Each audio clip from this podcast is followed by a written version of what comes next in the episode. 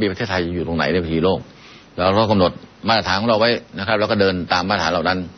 นะเพื่อจะให้เกิดความยั่งยืนให้ได้นะครับ ว่าเราจะเป็นอย่างไรใน 20 ปีข้างหน้าแล้วมองย้อนกลับ 5 5 5 5ย้อนกลับมาตามแผนพัฒนาเศรษฐกิจนะครับ ที่เราวางไว้ตั้งแต่แผน 12 13 14 15 อีก 4 แผนนะครับ วันนี้ก็ 11 ต่อ 12 แล้วนะเรื่องรัฐธรรมนูญและกฎหมายทุกฉบับนะครับ ถ้าเรามองว่าคือยาวิเศษแล้วแก้ไขได้ทุกอย่าง ไปทบทวนดูนะ มันจะแก้ไขได้ทั้งหมดไว้ความขัดแย้งปัญหายิ่งแรง ความขัดแย้งก็สูงขึ้น ถ้าปัญหาไม่เข้มแข็งพอ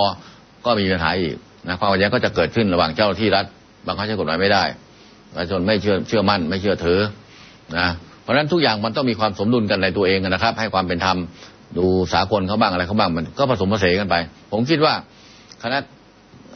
กรรมการร่างรัฐธรรมนูญเนี่ยเต็มที่แล้วนะ ผมเห็นเหน็ดเหนื่อยนะเครียดเหมือนกันนะครับ เพราะว่าการที่ เราจะต้องทำในสิ่งที่มันไม่เคยเกิดขึ้นนะให้มันเกิดขึ้นเนี่ย ทุกอย่างลำบากหมดนะครับ ในเรื่องของการ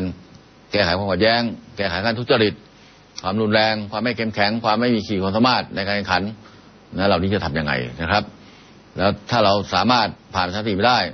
เราจะต้องเข้าไปถูกการเลือกตั้งถ้าเลือกตั้งได้ มันก็ไปตั้งรัฐบาลได้ ถ้าเลือกตั้งไม่ได้วุ่นวายกันอีนะมีการทำร้ายกัน หรือใช้